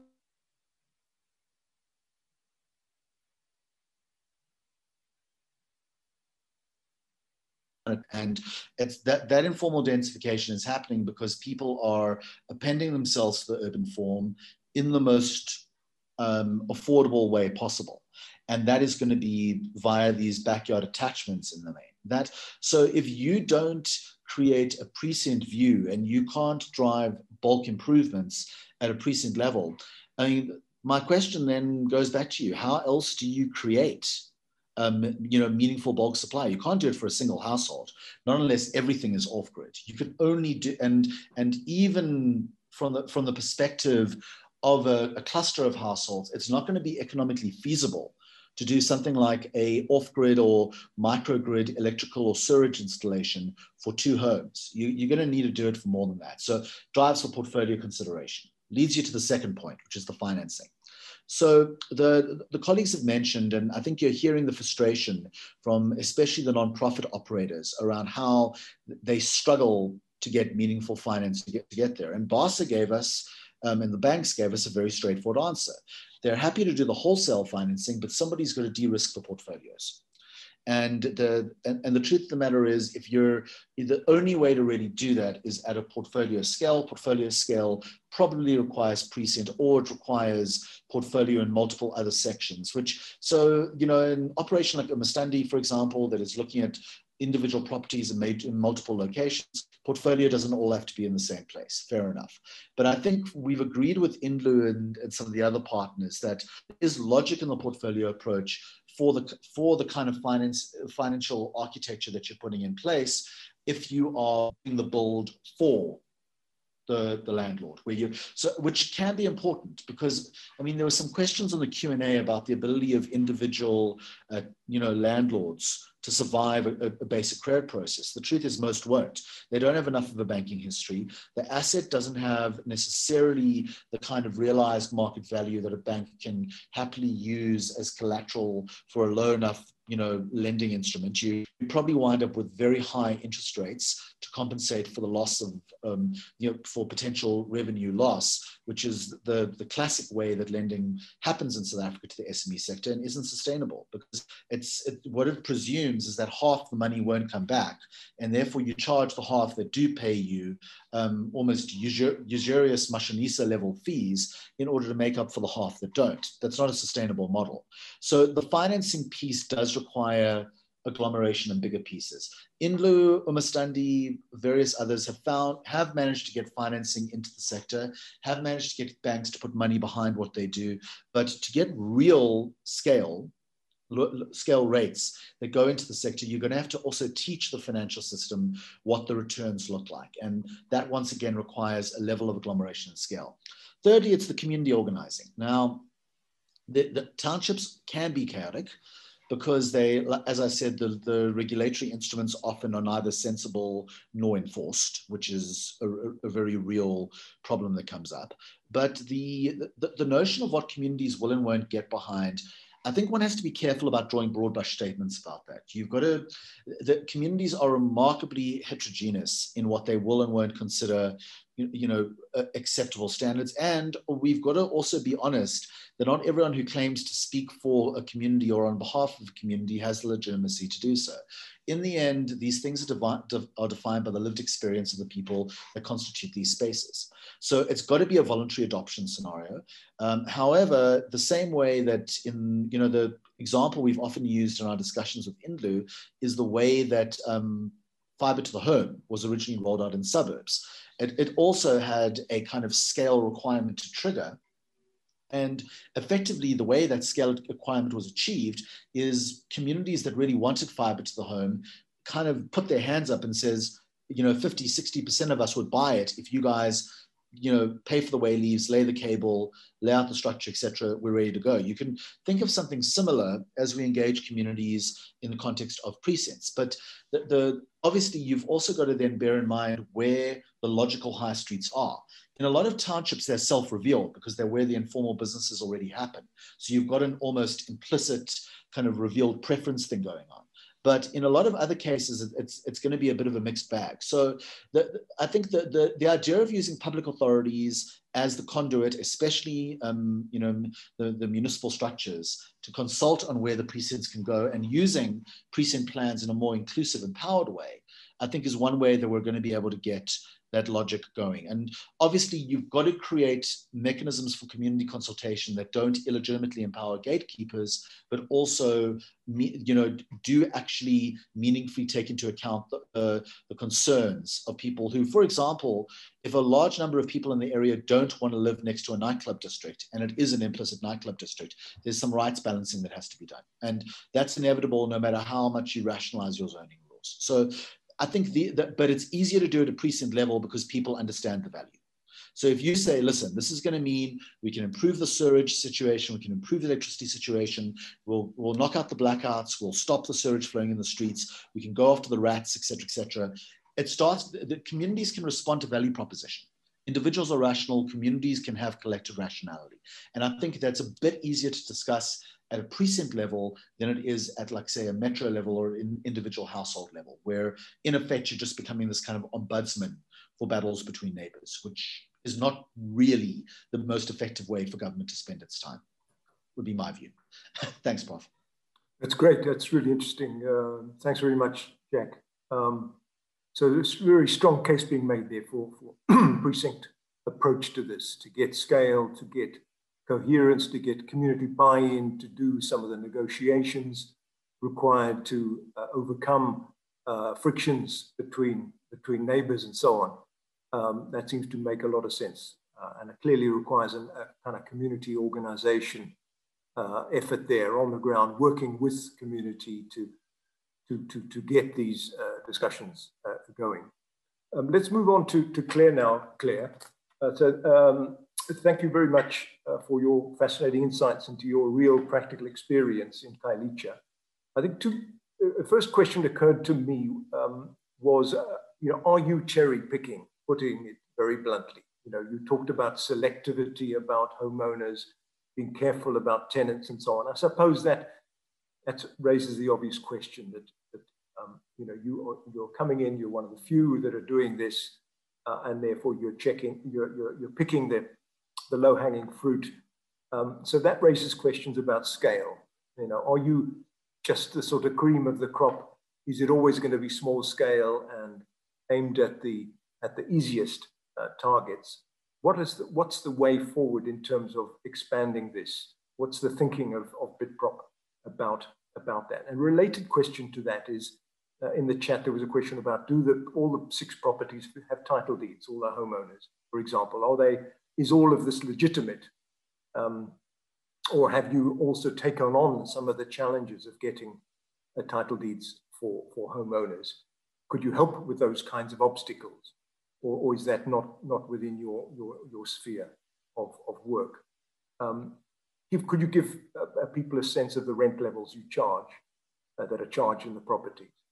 And a related question around this, the, the financing uh, there was a question about government subsidies. It seems to me that you would be a good person to ask whether or not you could contemplate and would uh, appreciate the, some sort of government subsidy in this area, perhaps to keep down rents or to um, uh, re reduce costs for, for yourselves. What, how would you handle that? Or would you prefer, uh, you know, not, not to get in, into that area because of the rules and, and strings attached uh, which inevitably go with government subsidy. What's, your, what's your view on that? Um, sure, thanks for that, Ivan. Um, so I'm going to answer the title deed question first. Um, when we first got into the business, we had sort of really sort of grand ideas around um, looking specifically at properties that did have title deed um, issues or encumbered in some or other way. And so we have dealt with um, a couple of properties that are quite messy. Um, obviously, those come with their own challenges because then you can't apply for building plans approvals um, if the title deed is not in place. So what we've had to do in two of the cases is where the title deed is in the, the homeowner and the ex-husband's name, we've had to get affidavits to be able to apply um, for the, the building plans approval. Um, we have a pipeline of about 60 homeowners at the moment who are applying for um, for our assistance or for our partnership. And of those, I would say close to 50% have some or other title deed issue. Either the title deed is in a deceased parent's name or um, there was a like an informal sale of the property and the transfer never went through. And in those cases, while we don't have the um, the capabilities in-house or the professional, we don't have a conveyancer in-house, we do assist um, those applicants in finding um, the right help. We normally sort of um, partner with the, T, uh, the transaction support center um, and we we send people there or we work with them um, to try and get those titles into the into the correct property owner's name. So we are um, sort of building um, a way of assistance around that. Um, in terms of cherry picking, definitely for now, um, it's not our long-term goal. Um, we're obviously trying to build a business case at the moment um, the township economy and the township market is still very much perceived as a risky space.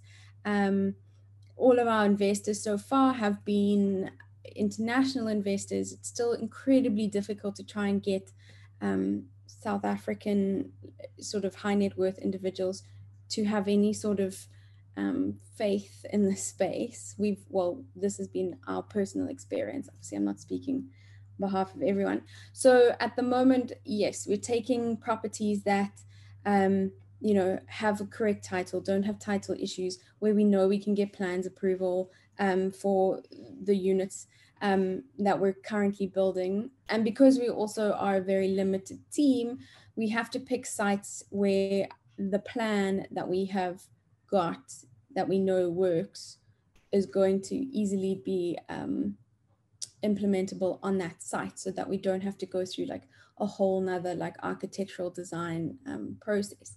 In the long term, we are um, we're working quite hard and I see um, Khaled Davies from Region 50 is here today, but we're working quite hard on a smart uh, BIM model, um, which I know Indlu already has something very similar up and running already, where we can really limit that back end amount of architectural work that has to be done.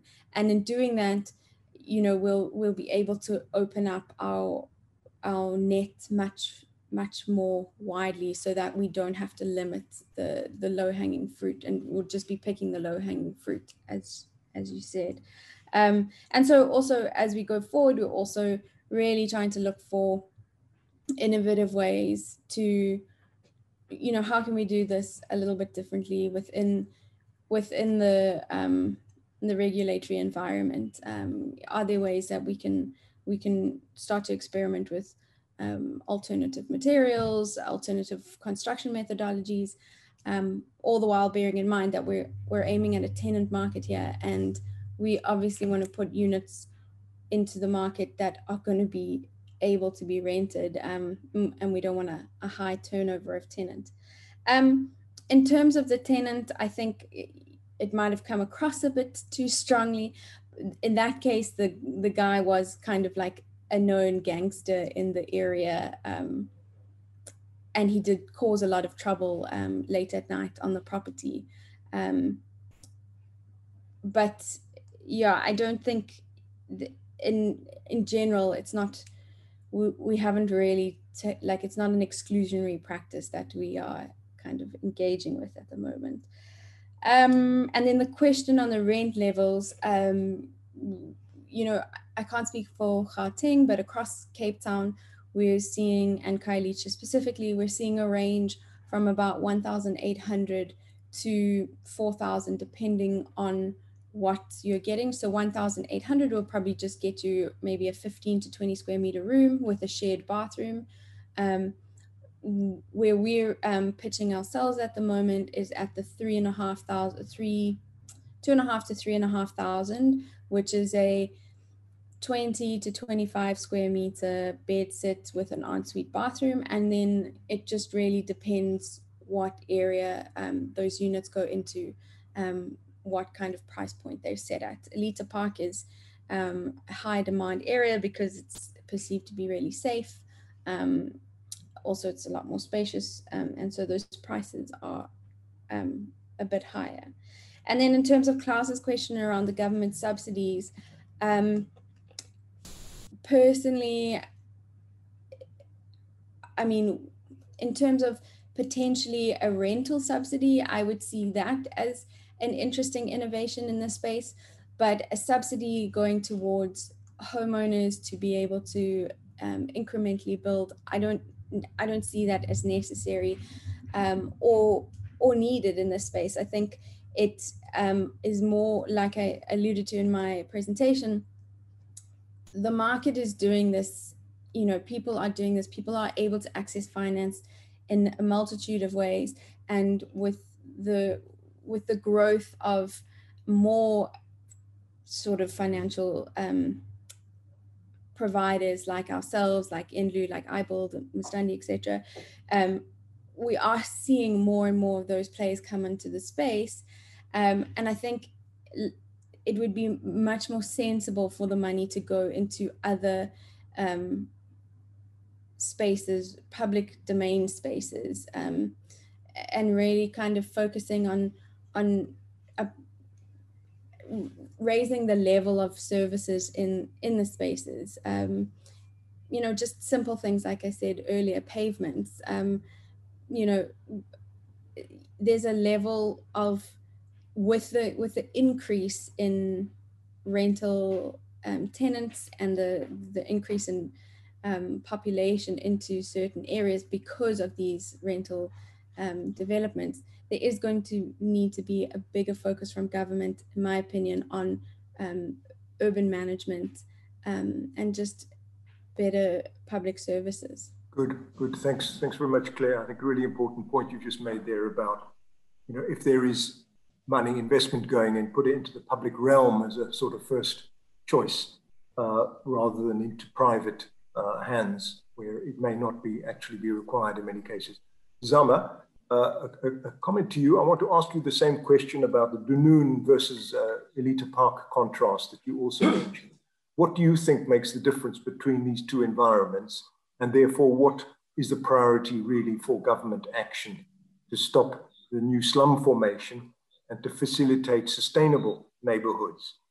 Um, and then a related question about uh, the long-term plans of, of DAG, because it struck me that you're working on both fronts. You're working both on the sort of practical, on the ground, helping developers, but you're also raising questions and challenging government around the authorizing environment, the building regulations, and, uh, and so on. Where, where do you see your uh, efforts going forward, briefly, please, um, in, in the future? Thank you, Ivan. I think uh, starting with uh, the different, like the Dunoon Khayelitsha cases, I think uh, we are saying, how does the municipality start to standardize the approaches? So that if you go to Khayelitsha district uh, offices, you get a similar interpretation and support throughout the city of Cape Town. And then the other one, I started to mention that some of the developers are not coming from the built environment field. And within the CDA, we do a lot around capacity building, exposing them to the industry. That's something that the, the government can be provincial, national, or, or city of Cape Town to, to start an education campaign. For example, if you talk PHP, everyone knows about PHP, the different roles and responsibilities of different actors within PHP. How do we start to have that particular campaign whereby the different roles and responsibilities of the different actors within the affordable rental space are easily accessible and the processes are very open.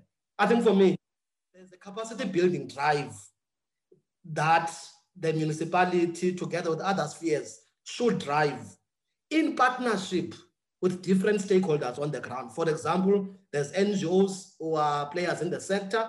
There's also uh, institutions like uh, uh, the support, the, the, Transaction Support Center in Khayelitsha. I think uh, the other one is the question that you are asking, uh, Ivan, now. I think uh, I have to answer that to the board on the 1st of December where are we? Where are we going from now? I think uh, there is a lot of demand from the ground. For example, uh, two weeks back, we were in Knysna, we were in Mossel Bay. There's a lot of demand in terms of the services that are being uh, given to the sector by the CDA. Unfortunately, within the CDA was stressed. but I think uh, as DAG, this is a sector whereby we have managed to raise uh, I'll, I'll, say, funding from outside for the next three years. And we are committing ourselves to work with government, to work with finance institutions, to work with emerging developers so that at least we can contribute uh, affordable rental units for the next three years. And we're looking at, for now, we are still operating within DAG.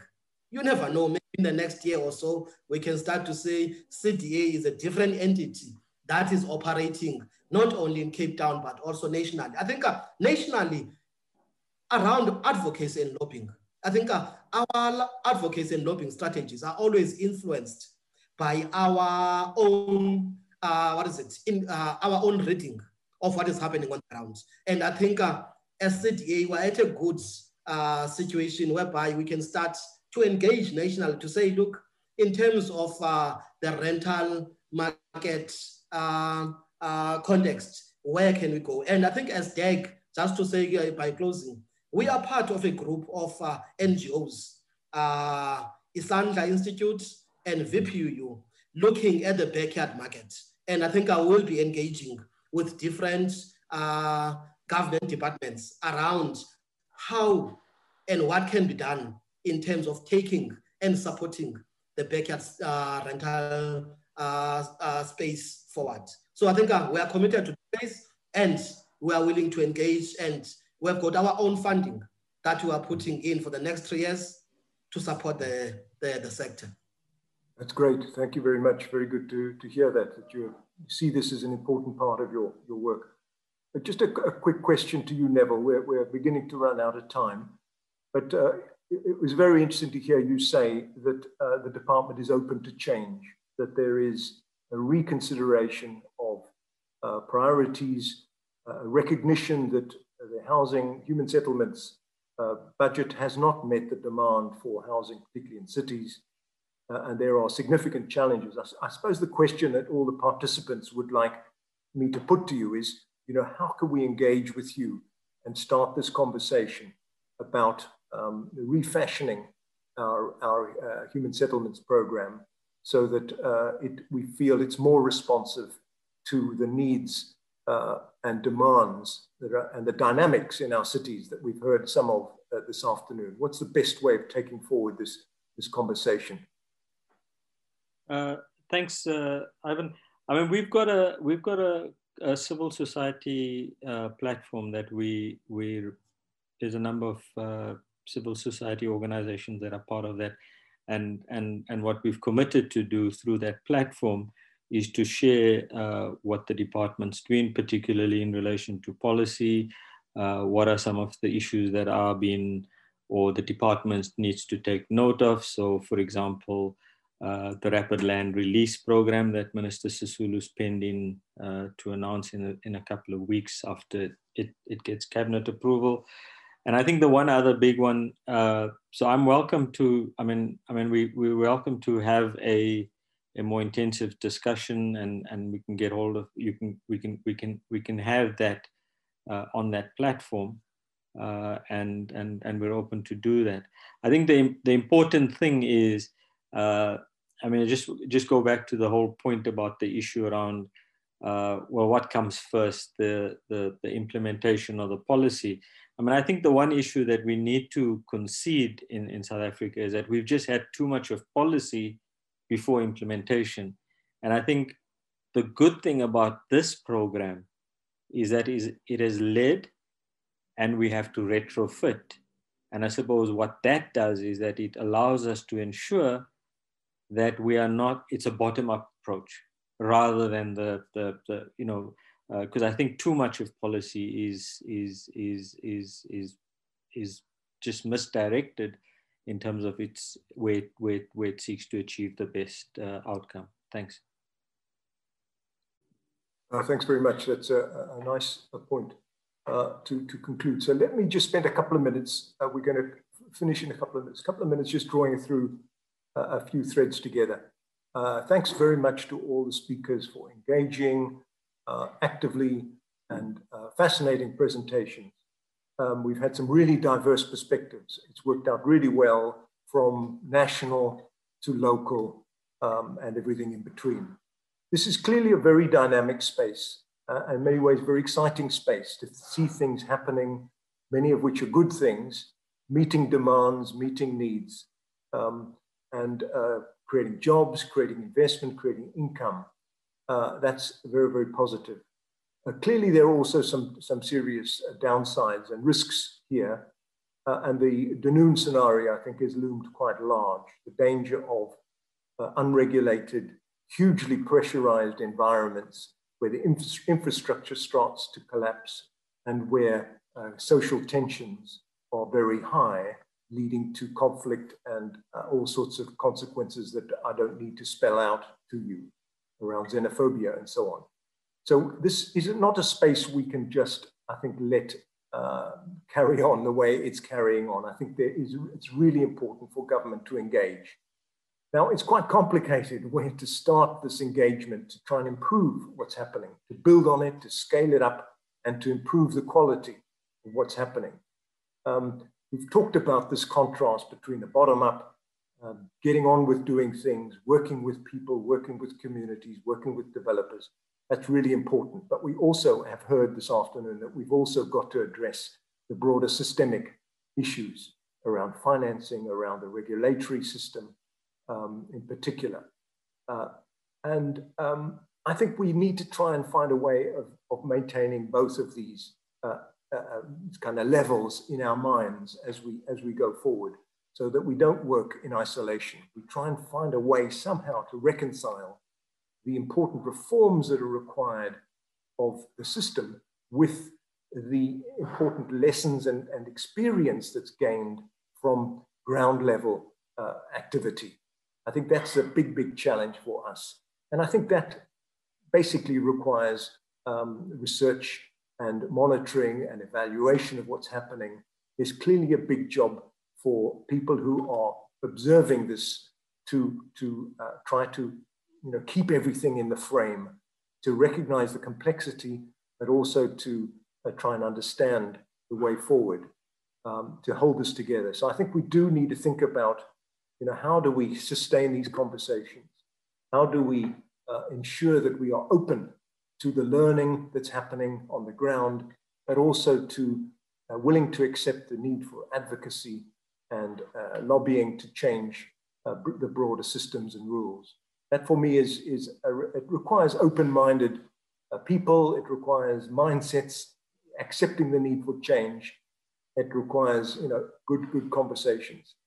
So I think, I hope the HSRC can play a role in that space um, and would look forward to uh, any comments actually from participants uh, afterwards by email or what have you if you have think thoughts about how we can take this forward, uh, build on the momentum that's been established, and ensure that um, this this agenda really starts going forward. Because there has been discussion about backyarding for a decade or so. There have been very small scale experiments. Neville mentioned one in Soweto. There have been a number around the country, but we've struggled to really build a momentum around institutional reform, systemic reform, um, and so it's really important that we try to try to sustain that. So without further ado, it's past two o'clock. Um, I see somebody had a hand raised. I'm sorry, I'm going to uh, have to uh, finish this, this meeting now, but please feel free to email and uh, keep in touch. This is, as I say, is an ongoing agenda. Let's please try and stay in touch and have follow-up events uh, uh, uh, to take forward the really interesting lessons we've heard today. So thanks for joining. We've had a fantastic turnout, really excellent speakers. Uh, thank you very much, uh, everybody, and uh, goodbye.